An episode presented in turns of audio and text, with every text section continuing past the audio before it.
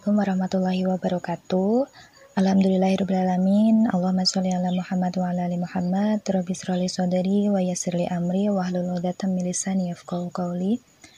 Alhamdulillahirrahmanirrahim, teman-teman. Hari ini adalah uh, hari pertama kita untuk menahan, bersabar dan juga bersyukur di bulan yang penuh berkah ya.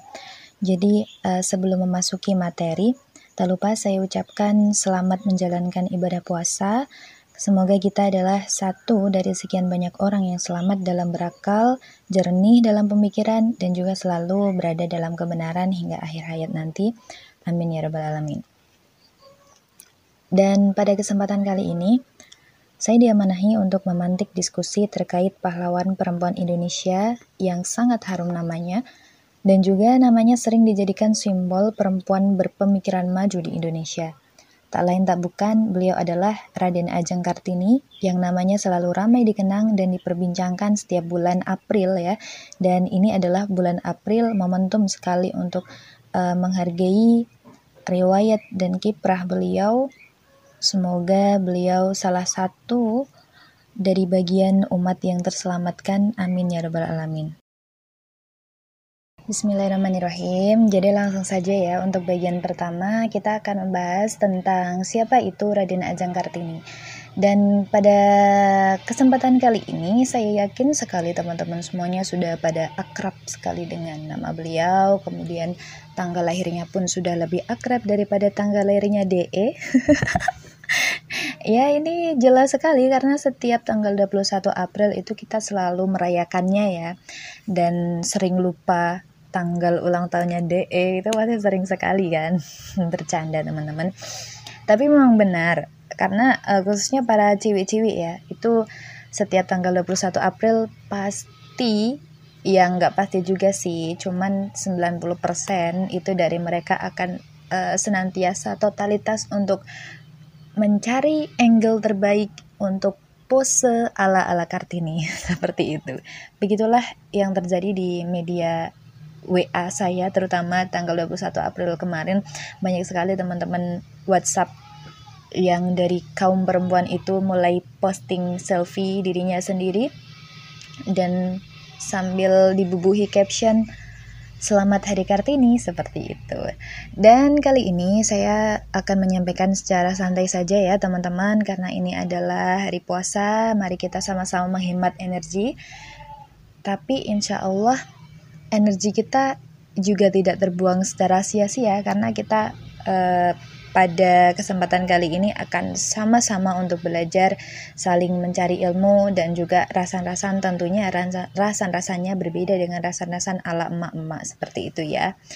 Dan langsung saja uh, untuk Raden Ajeng Kartini ini sendiri itu adalah uh, sosok uh, dari kalangan bangsawan ya jadi beliau adalah putri dari Bupati Jepara, yaitu Raden Mas Adipati Aryo Sosroningrat dan juga Mas Ajeng Ngasirah atau anak dari pasangan Kiai Haji Modirono dan Nyai Haji Siti Aminah.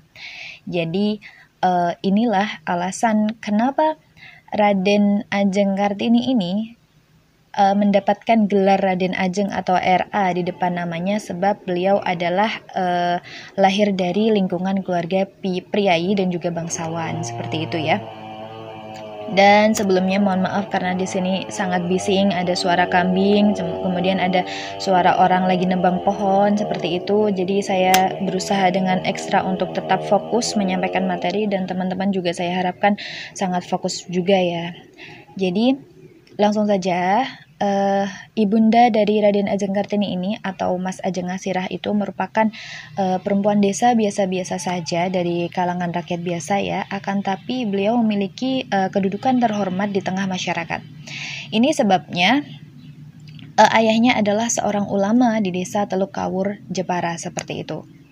Untuk Raden Kartini itu tadi belum saya sampaikan beliau lahir di tahun berapa, jadi Beliau lahir pada tahun 1879 ya, tepatnya di Kabupaten Mayong, Jepara, Jawa Tengah. Kemudian uh, untuk kondisi tubuh tumbuh kembangnya Raden Ajeng Kartini ini dapat kita tilik atau kita retas di buku sisi lain Kartini. Di sana dikisahkan bagaimana kondisi badan dari Raden Ajeng Kartini ini yang mana ketika kecil beliau itu sangat sehat, kemudian rambut hitamnya tebal, kemudian bentuk matanya juga bundar seperti seperti halnya dengan bayi keluarga Jawa pada umumnya. Dan juga Uh, di sana dikisahkan bahwa pertumbuhan fisik dan motorik Raden Ajeng Kartini ini berjalan lebih cepat dibandingkan anak-anak yang lainnya ya. Jadi pada usia 8 bulan saja beliau itu sudah mampu berjalan sendiri seperti itu. Kemudian uh, selain pertumbuhan fisik Kartini yang oke okay dibandingkan dengan teman-teman yang lain, beliau itu juga memiliki uh, tingkat kecerdasan yang luar biasa dalam berpikir. Hal ini tuh ditunjukkan dengan sifat yang selalu ingin tahu dari beliau. Kemudian uh, dengan kondisi inilah beliau sering dijuluki sebagai anak yang lincah dan juga aktif seperti itu. Kemudian uh, kemarin saya dapat uh, undangannya uh, ada poin pertanyaan apakah benar beliau itu lahir dari kalangan yang berpoligami, kemudian nantinya apakah benar beliau akan dipoligami seperti itu. Iya, jawabannya memang benar. Raden Ajeng Kartini itu memang uh, lahir dari uh, orang tua yang melakukan poligami seperti itu. Jadi ayahnya Raden Mas Sosroningrat ini tidak hanya menikah dengan ibunda kandungnya, akan tapi juga memiliki uh, garwa patmi lainnya seperti itu. Salah satunya ya namanya itu Raden Ajeng Wurjan. Jadi Raden Ajeng Kartini ini memiliki saudara yang banyak sekali. Jadi bisa dibayangkan dalam satu uh, satu rumah itu ramainya luar biasa karena saudara-saudara tiri maupun saudara kandungnya itu memang cukup banyak seperti itu ya. Akan tetapi dalam perjalanannya nanti Raden Ajeng Kartini ini memiliki dua saudara yang ke mana-mana beliau itu selalu bersama dan juga selalu belusuan dan juga selalu bercengkerama seperti itu yang mana Nama dari saudaranya itu adalah Raden Ajeng Rukmini dan juga Raden Adeng, Raden Raden Ajeng Kartinah seperti itu. Mohon maaf agak belibet karena kurang minum ya. dan ke mana-mana uh, Raden Ajeng Rukmini, Raden Ajeng Kartinah dan Raden Ajeng Kartini ini untuk ke depannya beliau akan menjalani kehidupan yang sangat berdinamika yang nanti insya Allah akan kita bahas juga ya. Dan mungkin uh, untuk bab biografi beliau saya cukupkan dulu. Untuk selanjutnya kita akan move ke bagaimana riwayat pendidikan beliau seperti itu. Baiklah, uh, kita berpindah ke pembahasan terkait bagaimana riwayat pendidikan Raden Ajeng Kartini seperti itu ya. Jadi uh, riwayat pendidikannya beliau itu uh, didapatkan yang pertama kali itu pada tahun 1885 yang mana ia dimasukkan oleh keluarganya ke Sekolah Dasar Eropa atau Europe's Leisure School atau ILS yang mana ILS ini merupakan sekolah khusus yang diperuntukkan bagi anak-anak bangsa Eropa dan juga Belanda. Dan khusus anak pribumi yang diizinkan mengikuti pendidikan di ILS ini adalah hanya untuk anak yang orang tuanya itu menjadi pejabat tinggi pemerintah. Makanya ibunda kita Raden Ajeng Kartini itu bisa sekolah di ELS hingga lulus seperti itu.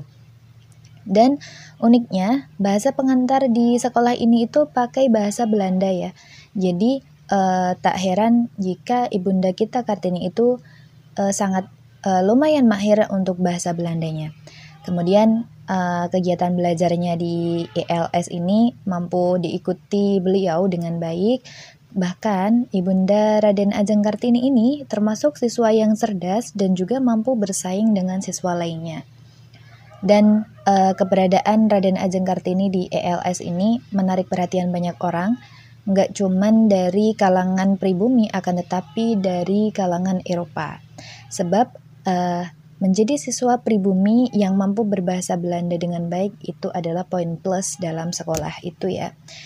Dan uh, proses pendidikan yang dijalani oleh Raden Ajeng Kartini itu memang terhenti di ELS saja, akan tetapi sebelumnya memang beliau uh, sempat meminta izin untuk melanjutkan pendidikan di HBS atau tingkat yang lebih tinggi lagi. Akan tapi karena memang ada dan juga budaya yang berkembang di lingkungannya lingkungan keluarganya saat itu memang tidak mendukung untuk uh, perempuan mendapatkan pendidikan yang lebih tinggi seperti itu ya ini berbeda uh, kondisi dengan uh, kakak-kakaknya yang dapat melanjutkan pendidikan bahkan sampai melanjutkan ke negeri Belanda seperti itu.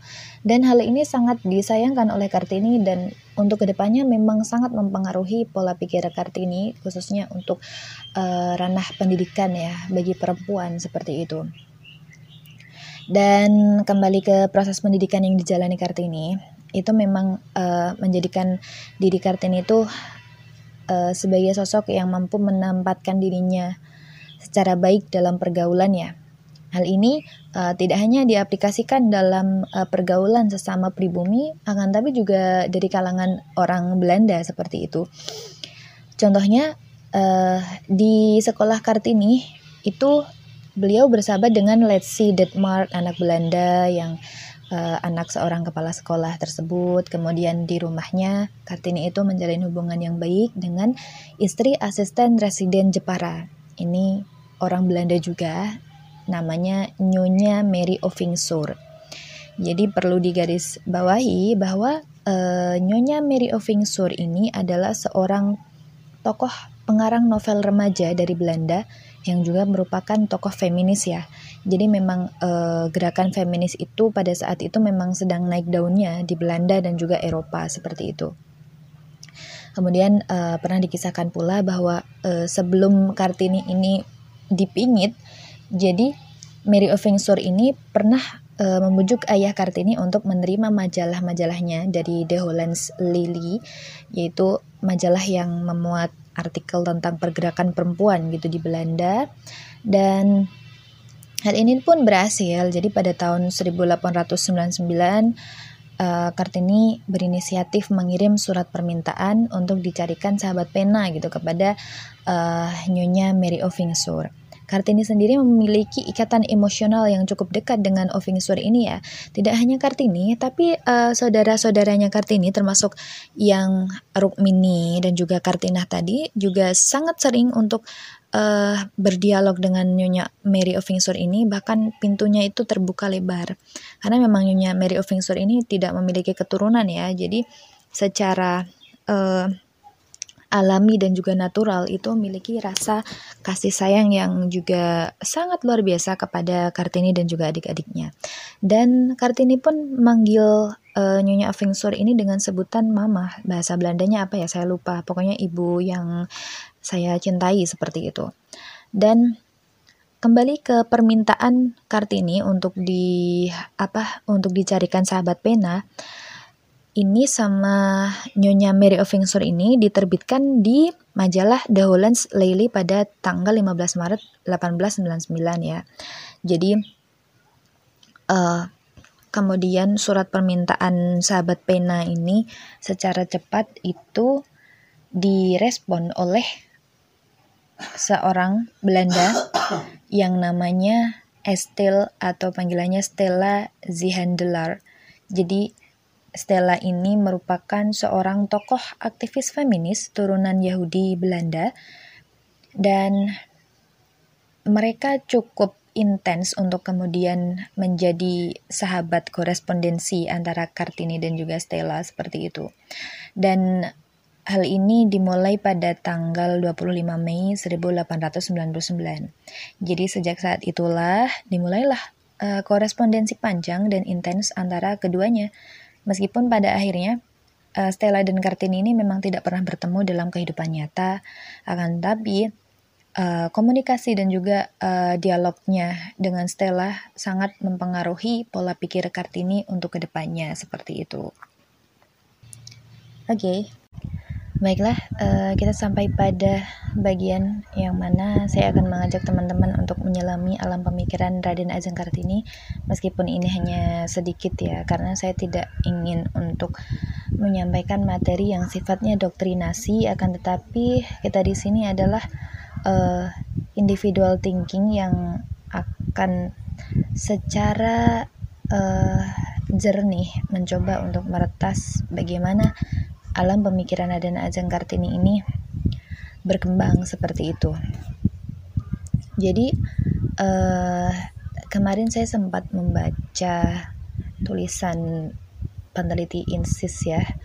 Salah satu tokohnya menyebutkan uh, bahwa gerakan perempuan di Indonesia itu mulai menyeruak ke permukaan terbitnya buku kompilasi surat menyurat Raden Ajeng Kartini dengan teman-teman Belandanya yang mana uh, Nyonya Abendanon, Stella, Nyonya Ovingsur, dan lain sebagainya yang berjudul Habis Gelap Terbitlah Terang.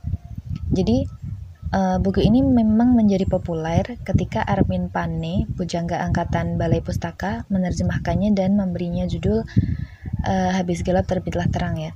Jadi buku ini memang dianggap uh, memberi inspirasi bagi kaum wanita di Indonesia untuk memperjuangkan harkat dan martabatnya agar sejajar dengan laki-laki seperti itu.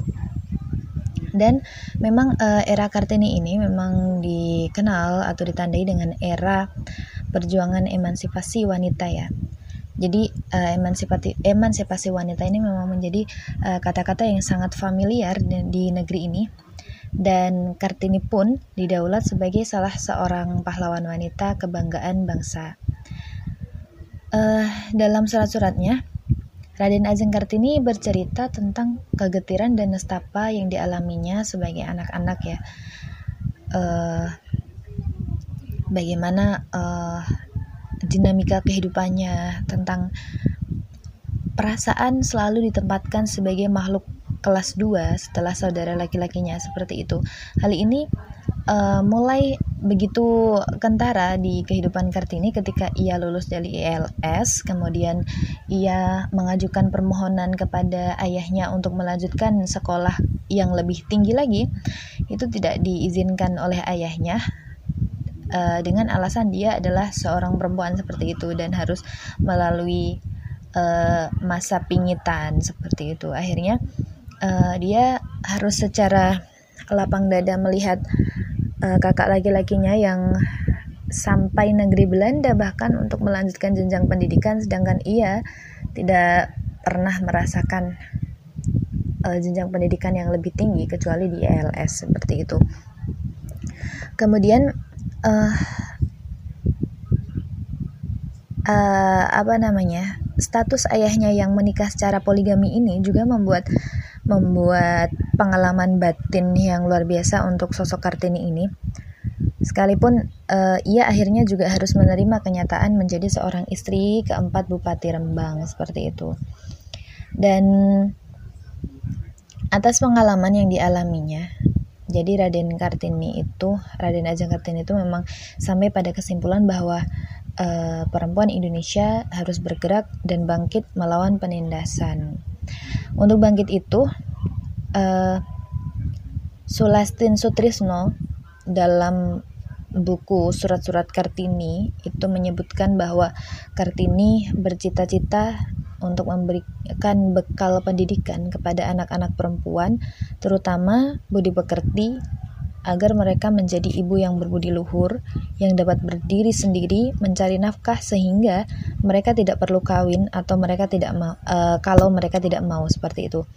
Jadi uh, sangat kelihatan sekali ya sampai pada titik ini pemikiran-pemikiran feminis Kartini itu memang terlihat secara terang benderang seperti itu.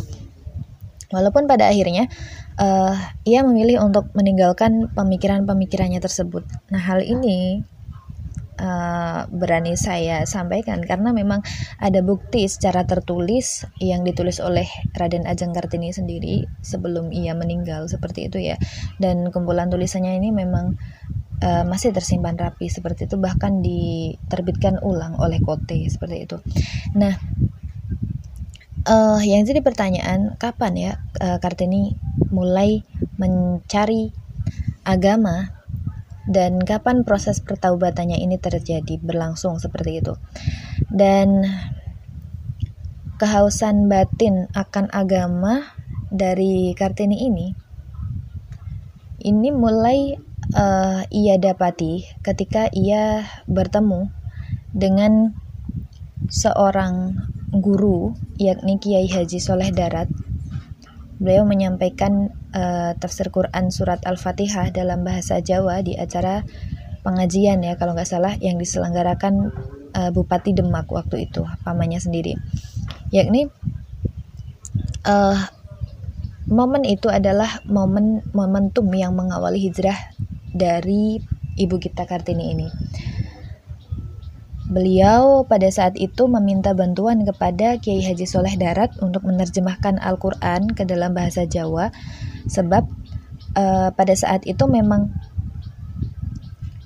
uh, masyarakat Jawa itu tidak memahami Al-Quran secara benar dalam artian uh, mereka mengaji itu dalam bahasa Arab saja tanpa tahu artinya seperti itu. Jadi menurut Kartini tidak ada gunanya saat membaca kitab suci tapi kita tidak tahu mengenai makna yang terkandung di dalamnya seperti itu. Ya sedikit informasi tentang uh, Kiai Haji Soleh Darat ini sendiri. Jadi beliau itu merupakan uh, sosok ulama yang bukan main-main ya.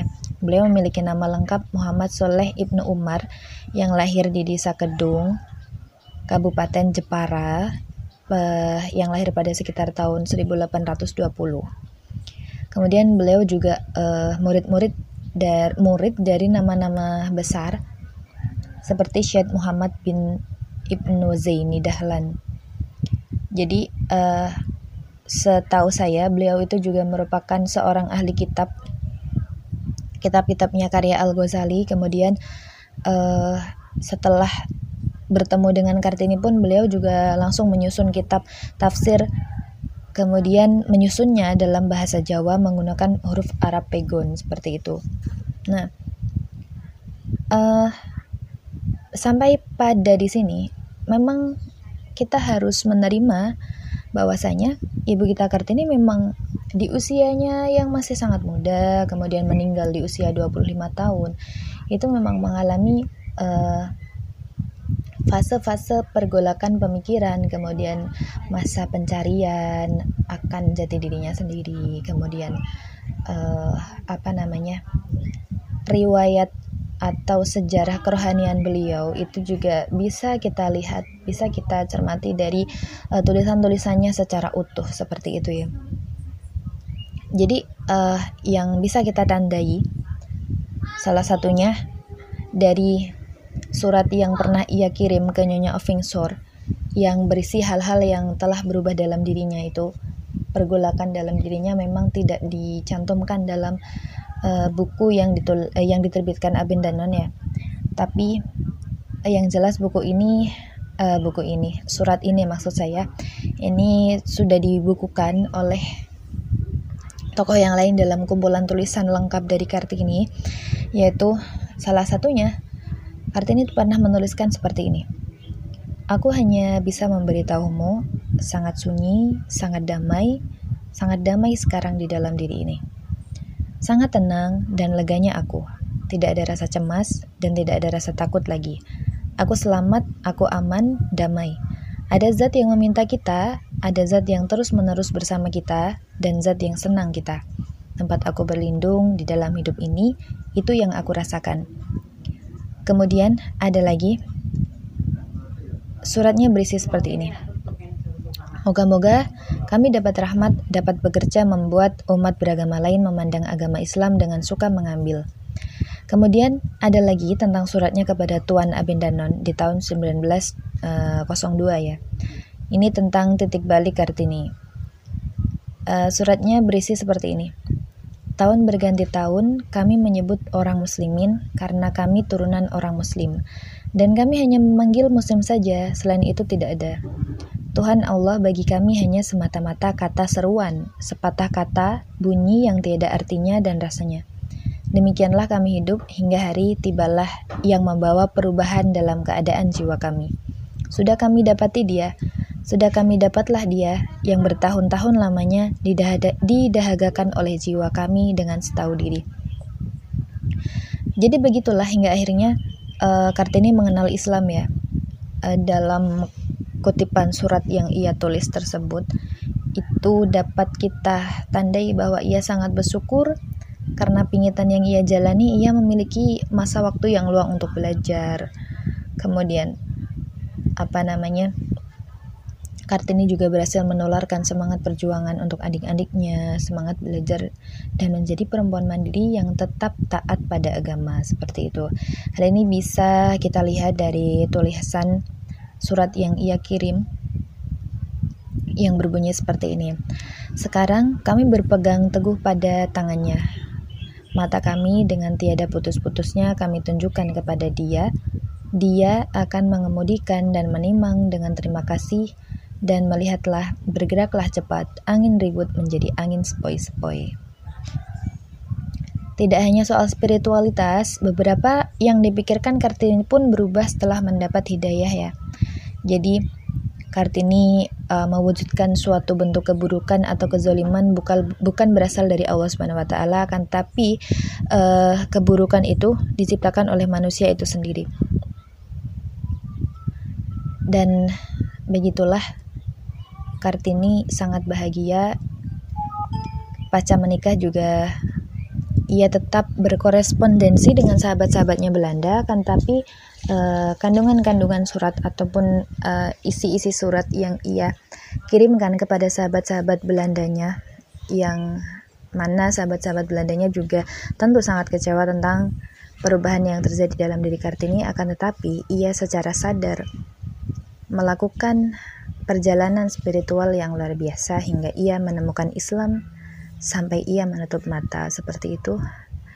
Semoga saja sampai di sini uh, cukup untuk memantik diskusi kita pada sore hari ini. Untuk selanjutnya, mari kita perbincangkan secara jernih dan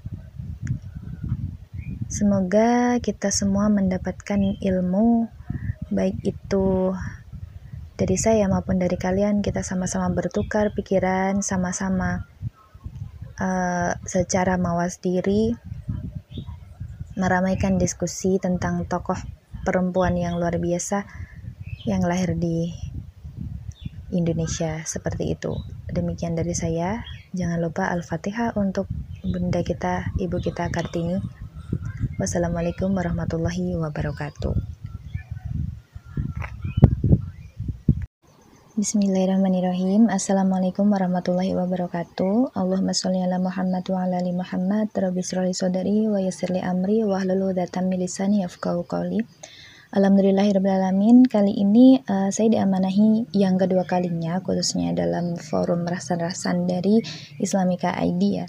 Alhamdulillah saya diamanahi untuk menyampaikan suatu bahasan terkait feminisme yang lebih tepatnya apa itu feminisme.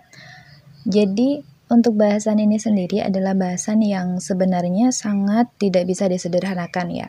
Karena e, feminisme sendiri memiliki tipologi yang sangat beragam, kemudian dari segi sejarahnya, gerakannya, teori dan lain sebagainya itu e, tidak bisa disederhanakan apalagi kita bahas tuntas e, dari jam sekarang hingga nanti berbuka seperti itu ya. Akan tetapi dengan waktu yang ada, mari kita sama-sama untuk berusaha efektif membahas uh, terkait feminisme ini. Ya, sebisanya saja jika nanti uh, ada pertanyaan lanjutan ataupun hal-hal uh, yang akan kita diskusikan, uh, marilah kita meluangkan waktu di luar forum Semoga saja Allah masih mempertemukan kita semua baik itu dari media massa maupun pertemuan secara offline nantinya ya selepas corona. Amin ya rabbal alamin. Jadi langsung saja teman-teman. Untuk uh, feminisme sendiri itu secara diskursus itu memang uh, teramat menarik untuk dibicarakan ya. Jadi uh, pada umumnya yang kita ketahui feminisme itu dikenal sebagai ideologi atau sebuah paham yang menyatakan persamaan antara pria dengan wanita. Kemudian jika kita mau menelusuri dalam Kamus Besar Bahasa Indonesia, istilah uh, feminisme ini memiliki arti gerakan wanita yang menuntut persamaan hak sepenuhnya antara kaum wanita dan laki-laki. Jadi memang uh, definisi feminisme ini sendiri itu memang sangat beragam, akan tetapi untuk uh, secara umumnya dapat kita garis bawahi bahwa feminisme ini memang dikenal sebagai sebuah ideologi atau sebuah paham yang menyatakan persamaan antara pria dengan wanita. Uh, ketika kita ingin menelusuri secara bahasa, feminisme sendiri berasal dari bahasa Latin ya. Jadi uh, bahasanya adalah femina yang artinya memiliki sifat keperempuanan. Nah, dari sinilah kita mulai uh, melacak jejak feminisme ya. Jadi di barat, sejarah sosiokultur yang terekam adalah menyangkut tentang wanita memang sangat memprihatinkan. Hingga masa Renaissance, khususnya teman-teman uh, sekitar abad 16 sampai 17, wanita itu dianggap sebagai maniak sihir ya. Jadi uh, kenapa wanita disebut sebagai wanita eh wanita, maksud saya maniak sihir itu dikarenakan mayoritas penyihir itu kebanyakan wanita. Bila mana pun ada penyihir yang berjenis kelamin laki-laki ya, itu tetap saja penyihir perempuan lebih uh, lebih mampu berbuat jahat. Jadi hal ini dinyatakan sebagaimana fakta yang direkam oleh Philip Adler dalam The World Civilization. Uh, fitrah wanita di barat itu adalah makhluk yang lemah kepercayaan imannya terhadap Tuhan.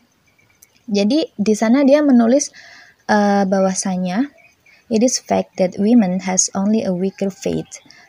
Lanjutnya, therefore the female is evil by nature. Jadi uh, menurut masyarakat barat ya, sifat feminin dalam tanda kutip sesuai dengan konsep etimologis yang memang dimiliki wanita, femininity merupakan derivasi dari bahasa Yunani yaitu femina. Nah, ini uh, istilah femina ini pernah dibahas oleh uh, eh, Dr. Hamid Zarkasi dalam bukunya Miskat ya. Femina itu berasal dari bahasa uh, Latin yang artinya fe dan minus. Fe itu berarti faith yang berarti kepercayaan atau iman, sedangkan mina yang berasal dari kata minus berarti kurang. Jadi dalam perspektif barat, wanita atau perempuan adalah makhluk yang secara fitrah itu bersifat kurang iman. Jadi, dalam perspektif teologis, wanita di barat tidaklah bernilai selain objek seksual. Bahkan menurut tokoh agamawan di sana ya, salah satunya Sir Thomas Augustine, itu menyebutkan bahwa e, lelaki tidaklah mampu menahan hawa nafsu seksualitasnya Kemudian, wanita adalah sosok jelmaan iblis yang paling bertanggung jawab atas dosa turunan Adam. Karena dosa tersebut berbentuk hubungan seks, maka dari itu hubungan seksual di barat abad pertengahan itu menjadi sesuatu yang kotor. Dari sini uh, dapat kita garis bawahi bahwa secara historis wanita di barat itu memang senantiasa mendapatkan tempat yang rendah, dicaci, bahkan dipojokkan dengan berbagai macam kekejaman. Menurut Irene Handono, sejak era awal-awal kekristenan hingga sekitar tahun 1750-an, ribuan wanita itu dieksekusi sebagai salah satu wacana kekejaman inkuisisi gereja. Nah, kekejaman-kekejaman inkuisisi gereja ini banyak sekali ditulis oleh para ilmuwan dan juga para cendekiawan. Salah satunya uh, kalau dari kalangan Islam sendiri itu uh, Ustadz Hamid Zarkasi dan juga uh, Adian Husaini dalam bukunya Wajah pra, Wajah Peradaban Barat di sana banyak dijelaskan terkait kekejaman-kekejaman yang dilakukan oleh gereja, salah satunya melalui institusi inkuisisi ini. Maka uh, kemudian terbitlah eh, gerakan-gerakan sebagai hasil dari trauma yang teramat mendalam tersebut ya. Jadi salah satu gerakan yang lahir akibat trauma terhadap uh, status perempuan yang sangat uh, digolongkan menjadi sangat kotor, kemudian sangat rendah, manusia kelas 2 dan lain sebagainya. Gerakan inilah yang hari ini kita kenal dengan istilah feminisme ini. Baiklah, bismillahirrahmanirrahim. Jadi uh, langsung saja pada uh, kesempatan kali ini saya akan membahas terkait aliran-aliran uh, feminisme yang dibagi berdasarkan tiga gelombang ya. Di sini saya akan lebih merujuk kepada uh, buku-buku pemikir feminis seperti Rosemary Putnam Tong. Dan langsung saja dalam uh, sejarah feminisme itu memang dikenal adanya gelombang-gelombang-gelombang ya, khususnya gelombang pertama, gelombang kedua, dan gelombang ketiga. Dan begitulah sebagaimana uh, gelombang ya. Jadi dalam feminisme ini analogi gelombang itu digunakan sebagai uh, penanda bahwa uh, feminisme itu tidak akan pernah berhenti pada satu waktu. Jadi aliran pemikiran ini itu memang akan terus ada dan bercabang, bahkan kadang kontradiktif satu dengan lainnya. Kalau teman-teman sempat baca bukunya Sarah Gamble, itu di sana banyak sekali menyebutkan eh, hal-hal kontradiktif yang terjadi secara internal dalam uh, berbagai aliran yang ada di feminis seperti itu. Dan uh, pada bahasan kali ini saya menggunakan uh, pelabelan tersebut itu uh, saya maksudkan untuk sekedar alat bantu ya supaya kita lebih mudah untuk memahami uh, rekam historis dari uh, perkembangan feminisme itu sendiri bukan hal yang tidak diafirmasi ataupun dinegasikan dari tokoh-tokoh feminis sendiri ya, bahwa uh, feminisme liberal itu memang tidak bisa dipisahkan dari pemikiran liberalisme yang mana liberalisme ini sendiri merupakan eh, ide-ide tentang kebebasan ya, khususnya yang lahir dari tren pencerahan yang berkembang di Eropa pada abad ke-17. Jadi perlu teman-teman tahu, revolusi Prancis itu menjadi letusan awal pengakuan individualisme dan aliran liberalisme sebagai tonggak awal dalam pergerakan feminis. Khususnya ini ada uh, sebuah esai yang pernah ditulis oleh Mary Wollstonecraft. Jadi uh, Mary ini pernah menuliskan tentang revolusi burjuis Prancis dan hak-hak perempuan sebagai warga negara. Jadi dari tulisan Mary Wollstonecraft ini, sekaligus menjadi penanda ya bahwa uh, awal kemunculan kajian tentang perempuan sebagai manusia yang hak-haknya memang harus dipenuhi sebagaimana semangat revolusi Perancis yang menuntut individualisme khususnya dari monarki absolut Perancis. Jadi uh, tulisan Mary Wollstonecraft ini memang menjadi uh, pantikan ya yang akhirnya lahirlah tokoh-tokoh susulan seperti Harry Taylor dan juga John Stuart Mill di abad yang sama bahwa uh, pencerahan dan revolusi ini memang harus dilakukan gitu. Kemudian kembali lagi kita pada uh, konstelasi sejarah ya. Letupan revolusi Perancis itu memang uh, berimbas pada perkembangan ilmu pengetahuan dan teknologi. Nah, hal inilah yang nantinya juga akan mendorong adanya revolusi industri di Inggris. Tidak hanya di Inggris, akan tapi di wilayah Eropa lainnya. Kemudian, liberalisme dan pengakuan individu ini atau ide-ide yang khas dalam pemikiran mereka itu memang menghasilkan berjuasi yang melakukan penumpukan kapital untuk kemudiannya dalam uh, praktek-praktek kerja dari manusia dengan kelas sosial yang lebih rendah. Uh, perlu digarisbawahi bahwa uh, di sini kerja dan kelas sosial menjadi terfragmentasi semakin jelas dan penghisapan kerja menghasilkan pencemaran lingkungan, bahkan eksploitasi terhadap anak dan perempuan. Nah dari sinilah uh, yang akan menjadi pantikan kemunculan aliran feminis berikutnya. Mungkin teman-teman di sini tidak asing lagi dengan istilah Marxis sosialis ya, karena lekat sekali dengan sejarah uh, pemikiran yang pernah ada di Indonesia pula. Ya, uh, betul sekali. Jadi ada yang namanya feminis Marxis dan sosialis ya. Jadi adanya feminis ini adalah untuk menjawab kritik terhadap revolusi industri dan kapitalisme. Jadi kedua aliran feminis ini, baik Marxis ataupun sosialis, itu e, mereka menekankan penglihatan bahwa kapitalisme itu memang hadir tidak hanya dalam proses produksi, tetapi juga e, revolusi sosial yang dibebankan kepada perempuan. Khususnya feminis Marxis itu mereka mempercayai bahwa uh, segala ketidakadilan itu berpangkal pada kapitalisme dan feminis sosial itu meyakini ada monster ber berkepala dua yang terus menggerus keadilan perempuan dalam masyarakat, yakni kapitalisme dan patriarki. Jadi mereka memang eh, sama-sama uh, menyoroti praktek kapitalisme yang berkembang ataupun yang terjadi ya. Akan tapi uh, untuk feminis sosial ini lebih uh, menjadikan patriarki dan kapitalisme itu setara sebagai monster penggerus keadilan perempuan seperti itu. Kemudian perkembangan selanjutnya dalam dunia ya khususnya uh, imperialis imperialisme dan kehadiran negara-negara baru itu uh, memberikan sebuah perubahan atau konsentrasi tersendiri terhadap feminis sosialis dan marxis. Mereka berfokus pada isu produksi dan reproduksi. Jadi uh, terjadi pembagian kerja yang tidak adil secara gender. Itulah isu-isu yang sering kali mereka angkat ya.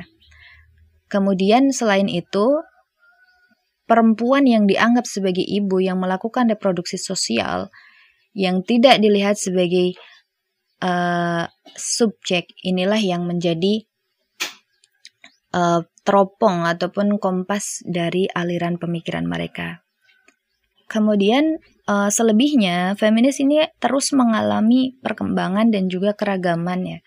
Jadi setelah adanya feminis liberal, kemudian marxis sosialis, lahir lagi yang dinamakan feminis radikal. Jadi untuk sejarah kemunculannya ini pun itu memang terlahir dari ketidakpuasan atas analisis feminis sosialis dan marxis. Jadi uh, menurut mereka, menurut teman-teman feminis radikal ini, penindasan perempuan itu terjadi karena ketubuhan perempuan itu sendiri. Jadi, mereka lebih fokus pada tubuh, seksualitas, dan kepuasan yang bersinggungan dengan gerakan lesbianisme. Radikalnya mereka adalah ingin merubah atau ingin melakukan perubahan yang mendalam, yang dimulai dari mencabut seluruh institusi dari akarnya. Dalam perkembangannya, aliran feminis radikal ini memang e, terpecah ya menjadi feminis radikal kultural atau FRK dan feminis radikal libertarian atau FRL. FRK ini uh, sederhananya mereka mengagungkan keperempuanan dan kemampuan rahim perempuan menghasilkan kehidupan dan bahwa hubungan seks atau seks heteroseksual itu merupakan kekerasan terhadap perempuan. Kemudian untuk FRL itu melihat sebaiknya uh, perempuan tidak dibebankan lagi dengan reproduksi dan mereka menuntut adanya teknologi yang membuat rahim menjadi portable. Bayangkan. Jadi FRL ini memang menekankan pada androgini ya teman-teman. Bahwasanya maskulinitas dan feminitas harus dihargai sama dan berada dalam tubuh yang sama tanpa ada ide tentang perempuan sejati dan keperempuanan. Jadi aliran-aliran feminis yang saya sampaikan tadi adalah aliran feminis yang berkembang di uh, fase gelombang pertama ya teman-teman. Untuk kemudian kita akan berpindah kepada uh, feminis gelombang Baiklah, uh, kita memasuki bahasan terkait feminisme gelombang kedua. Jadi mohon maaf jika saya sedikit belepotan nanti ya untuk uh, menyampaikannya karena ini kurang fokus sekali hari ini banyak kerjaan. Dan langsung saja untuk uh, feminisme gelombang kedua ini itu ada dua aliran yang dominan. Yang pertama itu ada feminisme eksistensialis, kemudian yang kedua feminisme psikoanalisis. Jadi perlu teman-teman ketahui uh, lahirnya feminisme gelombang kedua ini memang uh, muncul setelah Perang Dunia II ya, sekitar tahun 1940-an. Jadi uh, aliran feminis yang lahir itu memang lebih banyak itu didominasi dari kelompok intelektual. Sebagai contoh, di Perancis saja ya, feminis eksistensialis yang terkenal adalah Simone.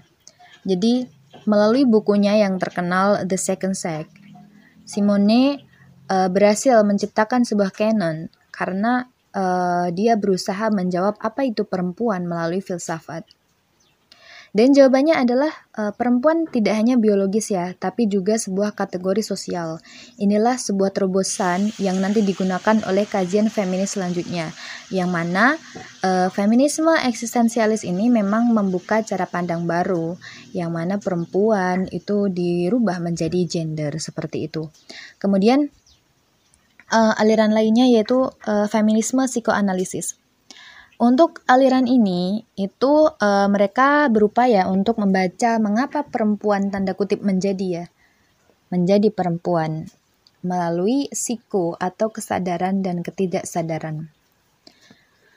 Uh, sederhananya, feminis psikoanalisis ini melihat bahwa uh, perempuan memang memiliki cara kerja moral yang tidak dihargai oleh dunia, dunia patrial patriarkal ya teman-teman.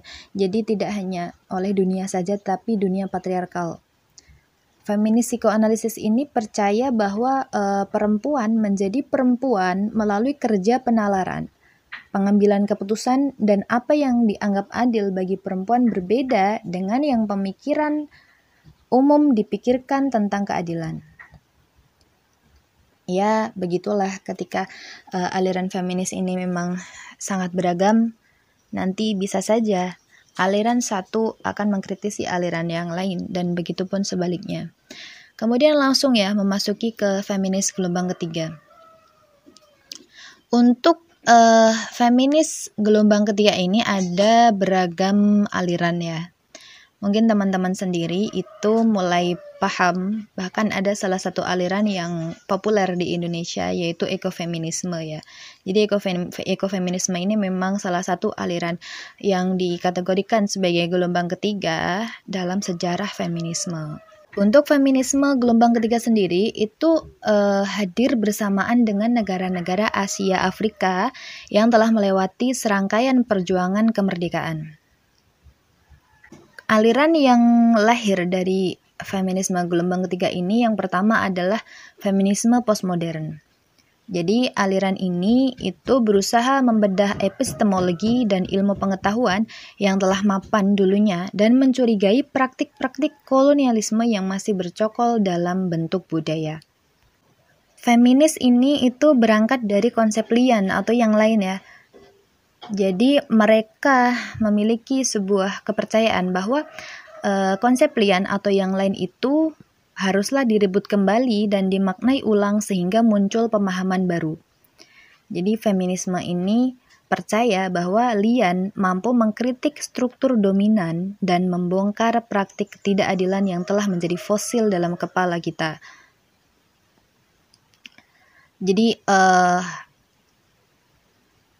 Praktek-praktek ketidakadilan yang terjadi itu seperti halnya diskriminasi terhadap lesbian, gay, biseksual, dan lain sebagainya.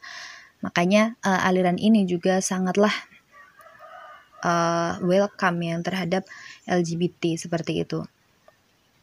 Kemudian lahirlah uh, feminisme yang lain yaitu aliran feminisme multikultural atau global. Sederhananya uh, aliran ini memang mencoba menyuarakan pengalaman yang berbeda dari tubuh dan negara yang berbeda. Jadi, uh, dasar epistemologi feminis ini adalah empirisme atau pengalaman perempuan dan nyatanya pengalaman perempuan selalu berbeda. Jadi, uh, uniknya feminisme multikultural ini uh, berhasil membuka suara terhadap feminisme teologi di mana uh, sebelumnya agama itu dipandang sebagai sistem patriarki sempurna, sehingga memberikan tafsir baru dari pengalaman perempuan dalam beragama yang berspek, uh, berperspektif feminis seperti itu. Kemudian lahir pula apa yang dinamakan sebagai uh, ekofeminisme ya. Ekofeminisme ini merupakan salah satu aliran feminis juga yang populer di Indonesia. Jadi aliran ini muncul akibat kerusakan sumber daya alam dan eksploitasi yang besar-besaran ya. Khususnya uh, yang dikritisi itu untuk kepentingan industri ataupun kapitalisme. Jadi uh, aliran ekofeminisme ini itu menekankan pada hubungan perempuan dan alam yang sama-sama menjadi korban perkosaan kapitalisme dan menekankan mistisme dan legenda sebagai alat penjabarnya. Kemudian uh, berdampingan dengan ekofeminisme ada lagi yang disebut feminisme ekologi yang melihat uh, dampak kerusakan alam terhadap hubungan antar manusia yang bersandar pada kajian ekologi. Aduh, luar biasa banyak sekali ya alirannya ya, dan ini pun masih banyak sekali. Baiklah, kita langsung berpindah kepada bahasan selanjutnya. Baiklah teman-teman, uh, tadi kita sudah membahas aliran-aliran feminisme ya, dan di sini uh, saya akan membahas beberapa istilah yang sering melekat dalam tubuh feminis yang ini memang tidak bisa dihilangkan seperti itu ya atau sekaligus menjadi sebuah benang merah dari berbagai aliran yang ada dalam feminisme yaitu terkait gender dan kesetaraan gender teman-teman. Jadi uh, ada beberapa pemikir feminis ataupun tokoh-tokoh feminis yang mulai mengklasifikasikan feminis ini seharusnya dipandang sebagai apa. Ada yang menekankan sebagai ilmu pengetahuan, ada pula yang sebagai gerakan sosial, kemudian uh, lain sebagainya. Dan khususnya untuk feminisme sebagai gerakan sosial ya, ini mereka tujuan utamanya adalah untuk mencapai apa yang dinamakan dengan kesetaraan gender, teman-teman. Menurut mereka, gender itu adalah alat analisis yang penting untuk melihat posisi dalam struktur sosial di masyarakat. Jadi gender dalam hal ini itu mencangkup ekspresi, identitas, dan peran. Mengapa analisis gender dalam gerakan sosial feminis itu mereka anggap penting? Karena e, identifikasi gender itu berguna untuk menentukan perannya di masyarakat. Dan Peran-peran inilah yang nantinya akan membentuk struktur untuk melanggengkan kekuasaan seperti itu. Kemudian uh, ada istilah lawan dari feminisme ini sendiri ya ataupun a monster yang sering dianggap monster oleh teman-teman feminis itu adalah uh, budaya patriarki.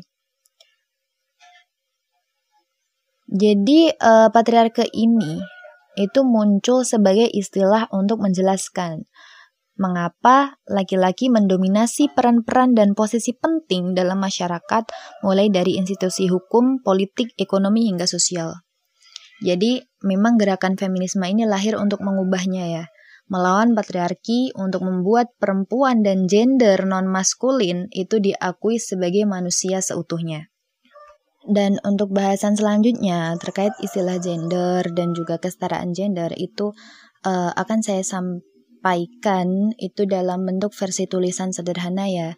Nanti untuk selanjutnya mari kita diskusikan bersama. Untuk bahasan feminis ini memang tidak bisa uh, kita pahami begitu sederhana ya karena memang cangkupannya begitu luas sekali dan untuk kali ini kita cukupkan sampai di sini dulu. Selanjutnya uh, lebih banyak kita diskusikan saja.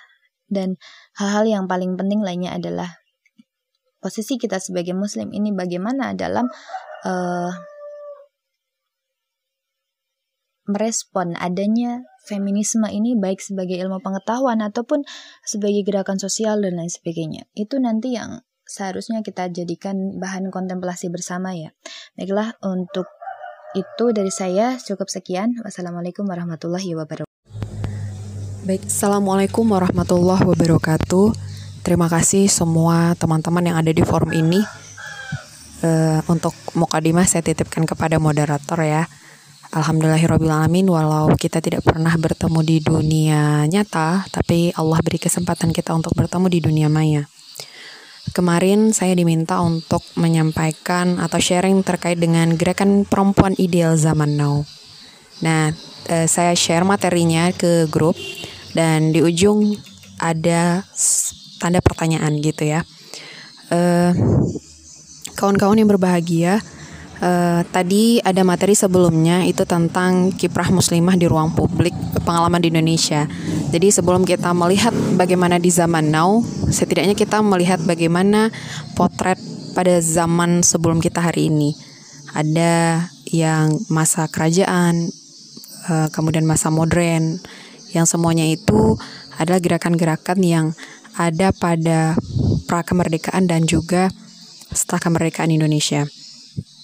Nah, untuk melihat keadaan hari ini, kita uh, perlu mengetahui surah At-Taubah yang artinya berbunyi dan orang-orang yang beriman, lelaki dan perempuan, sebagian mereka adalah menjadi penolong bagi sebagian yang lain. Mereka menyuruh mengerjakan yang ma'ruf, mencegah dari yang mungkar, mendirikan sholat, menunaikan zakat, dan mereka taat kepada Allah dan Rasulnya. Mereka itu akan diberi rahmat oleh Allah. Sesungguhnya Allah maha perkasa lagi maha bijaksana dan penciptaan laki-laki dan perempuan. Sesungguhnya usaha kamu memang berbeda-beda. Adapun orang yang memberikan hartanya, hartanya di jalan Allah dan bertakwa dan membenarkan adanya pahala yang terbaik yaitu surga, maka kelak kami akan menyiapkan baginya jalan yang mudah. Al-Lail ayat 3 sampai 4. Nah, semoga dengan landasan uh, wahyu ini kita menjadikan forum kita ini bagaimana misi ke depannya adalah bagian dari uh, fastabikul khairat kita untuk menolong agama Allah. Uh, saya ingat dengan perkataan Wiji Tukul yang mengatakan bahwa aku berpikir tentang gerakan, tapi mana mungkin kalau aku diam. Nah, perlu kita renungkan dari kalimat Wiji Tukul ini gitu. Artinya, ketika kita berbicara gerakan, maka kita akan bicara tentang aksi atau tentang uh, suatu perbuatan atau kegiatan yang itu uh, ada dampaknya, ada usaha di dalamnya. Nah,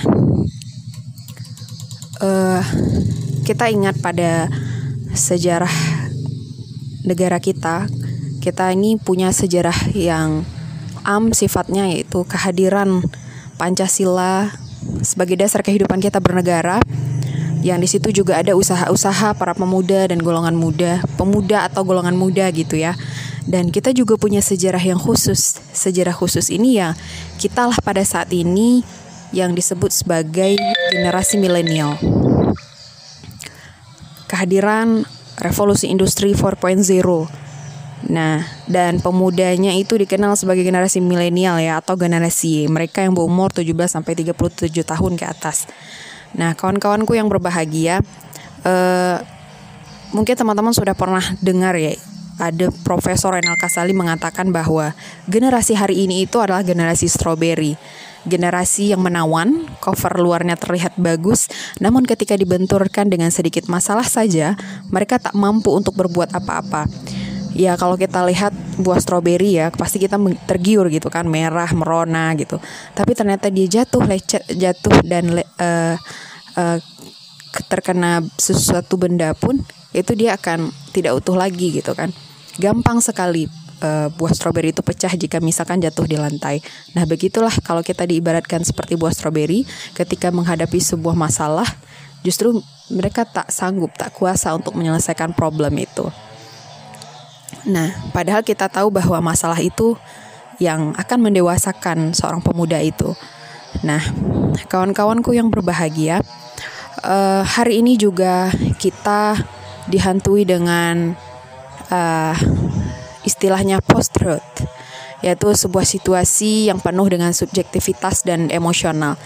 Jadi genera apa uh, keadaan post-truth ini adalah di mana sebuah kondisi di dalam negara itu ketika informasi uh, dan ya informasi yang harusnya sifatnya objektif sesuai dengan data, ada fakta, ada sumbernya, ternyata itu mudah dimanipulasi kebenarannya uh, karena untuk kepentingan dan keuntungan sekelompok orang.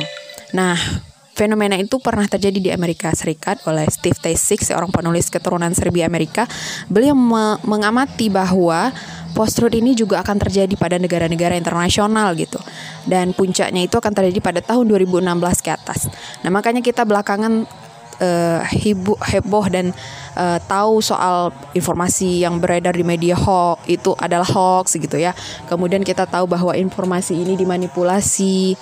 Kemudian kalau kita lihat media-media sekarang kan pers sekarang tidak lagi uh, apa namanya berpihak kepada sesuatu yang objektif mereka punya kepentingan masing-masing untuk ya mungkin untuk menaikkan ratingnya untuk kepentingan uh, komoditinya dan segala macamnya nah uh, kalau kita lihat secara historis ya uh, ya setiap zaman itu memang ada orang-orang yang uh, menjadi pemimpin dan setiap zaman itu punya tantangan yang beda masing-masing. Nah, grand issue pada hari ini adalah bangsa Indonesia itu uh, apa ya viral dengan isu bonus demografi. Nah mungkin kawan-kawan juga tahu. Nah uh, bonus demografi itu adalah sebuah fenomena di mana struktur penduduk itu uh, banyak ketersediaan orang-orangnya itu jauh lebih banyak daripada tempat mereka tempat di mana mereka bisa diberdayakan. Misalnya saja uh, orangnya atau pekerjanya gitu ya pekerjanya lebih banyak tetapi tempat yang menyediakan pekerja itu lebih sedikit. Atau siswa atau mahasiswanya banyak tetapi sekolahnya tidak memadai untuk menampung. Nah, seperti itu logi uh, seperti itulah uh, sampel sederhananya. Dan uh, ada sebuah penelitian yang dilakukan oleh Syarifah Gustiawati Mukri uh, bahwa uh, yang dibutuhkan pada saat bonus demografi itu adalah soal pembangunan sumber daya manusia, sumber program daya manusia, sumber program daya manusia, yaitu program menanam uh, menanam atau mempersiapkan manusia untuk 25 tahun ke depan sebagai wujud dari intelektual. Jadi bagaimana manusia atau putra-putri terbaik bangsa ini mereka dikader, mereka dipersiapkan intel baik secara intelektualnya, mentalnya. Kemudian sekitar 34 tahun 40 tahun lagi mereka akan dipanen dan mereka lah yang akan uh, menjadi pemimpin-pemimpin yang berpotensi untuk memimpin bangsa ini.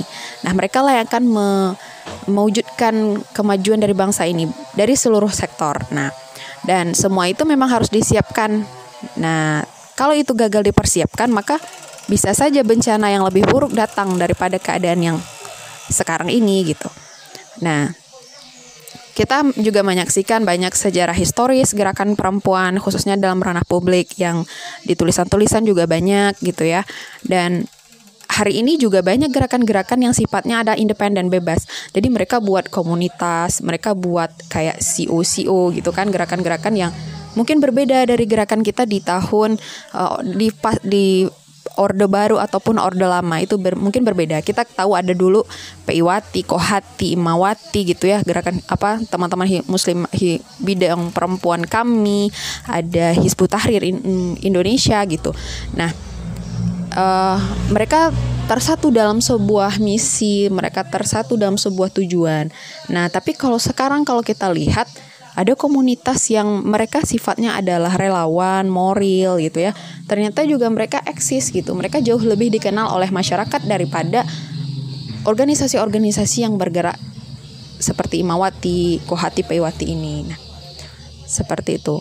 Nah, tentu ada hal yang um, menyebabkan mereka jauh lebih nyata geraknya gitu ya daripada organisasi-organisasi yang uh, ibaratnya seperti badan otonom. Nah, kalau kita lihat sekarang apa sih yang menjadi trending topik di kalangan uh, organisasi perempuan? Ya, salah satunya adalah kajian intelektualnya, kajian gendernya yang masif. Jadi kalau kita lihat di berbagai perguruan tinggi itu semua sudah rata uh, hampir sudah hampir merata kajian gendernya sudah ada punya pusat studi wanitanya, sudah ada lembaga LSM-nya gitu ya, ada LBH LBH juga yang uh, yang concern dalam menangani eh, isu-isu uh, atau persoalan perempuan. Nah, uh, mungkin itu sih sebenarnya untuk pengantar uh, dan kita bisa melihat di sekeliling kita apa persoalan atau permasalahan yang terjadi pada perempuan. Nah, itulah sebenarnya yang menjadi isu bersama di Indonesia. Jadi, kalau kita lihat persoalan perempuan ya tidak hanya seputar kesetaraan gitu. Tapi ada juga hal yang mendasar yang sifatnya itu uh, sesuatu yang asasi sekali. Misalnya tentang pendidikan tentang uh, uh, apa namanya tentang uh, pemahaman agama. Itu kan sebenarnya uh, sesuatu yang asasi sekali bagi setiap pribadi perempuan. Ya tidak hanya perempuan sebenarnya laki-laki pun begitu. Nah kalau kita lihat juga uh, bagaimana peran atau gerakan perempuan ideal masa kini, ya kita harus berangkat lagi dari is grand issue yang ada di negara kita gitu. Karena berbeda hari ini dengan dulu. Kita tidak bisa menyamakan gerakan kita dengan yang dulu gitu. Dan minimal setidak-tidaknya seorang perempuan secara individu atau secara pribadi dia bisa membaca situasi dan kondisi yang ada di zamannya sekarang. Yang minimal dia akan menjadi seorang mujadid, seorang pembaharu, seorang center bukan seorang follower. Nah, mungkin hanya itu dulu sebagai pengantar, selebihnya kita diskusi ya itu ada sedikit bahan tulisan aja dan teman-teman semua pasti punya gambaran juga terkait dengan tema ini dan punya uh, bacaan yang lebih uh, apa ya lebih beragam dan kita diskusi dan sharing aja. Oke, sekian dari saya. Terima kasih. Assalamualaikum warahmatullahi wabarakatuh. Uh, Alhamdulillah sampai di penghujung sesi sharing-sharingnya. Terima kasih kawan-kawan. Saya juga mendapat inspirasi uh, pengetahuan dari grup ini. Semoga silaturahim kita berjalan ya. Uh, untuk saran dan closing statement mungkin uh, untuk kawan-kawanku yang muslimah ya, perempuan, wanita dan ya terserah apa pun sebutannya uh, kita tahu kalau dulu yang terjun ke dunia politik tak terlepas dari didikan orang tuanya dan peran lingkungan, sehingga menjadikan mereka pribadi yang tidak hanya berakhlak namun juga punya keilmuan dan kapabilitas. Yang kedua, kuota politik 30% yang tercantum dalam Undang-Undang Pemilu memang menuntut perempuan untuk bersikap uh, bisa berkiprah di ruang publik. Tetapi kembali lagi kepada kita, sebelum kita terjun ke dunia itu, apakah akhlak dan adab kita sudah baik? Kemudian yang ketiga, eh, peran dari laki-laki itu ialah berusaha menjadikan diri mereka juga berkualitas, agar kelak jika mereka punya anak perempuan sama kualitasnya, atau bahkan mungkin lebih uh, dari ayahnya, Nah, tugas para lelaki adalah mendidik, mengayomi, melindungi, dan membimbing para perempuan mereka, termasuk ibu mereka, istri, adik, ataupun kakak yang mereka miliki. Terakhir adalah perempuan itu adalah rahim peradaban. Jika ingin menghancurkan sebuah peradaban itu sangat mudah, yaitu bisa saja dengan menghancurkan para perempuannya, dengan menjauhkan mereka dari agamanya, dari sejarahnya, dari pendidikannya.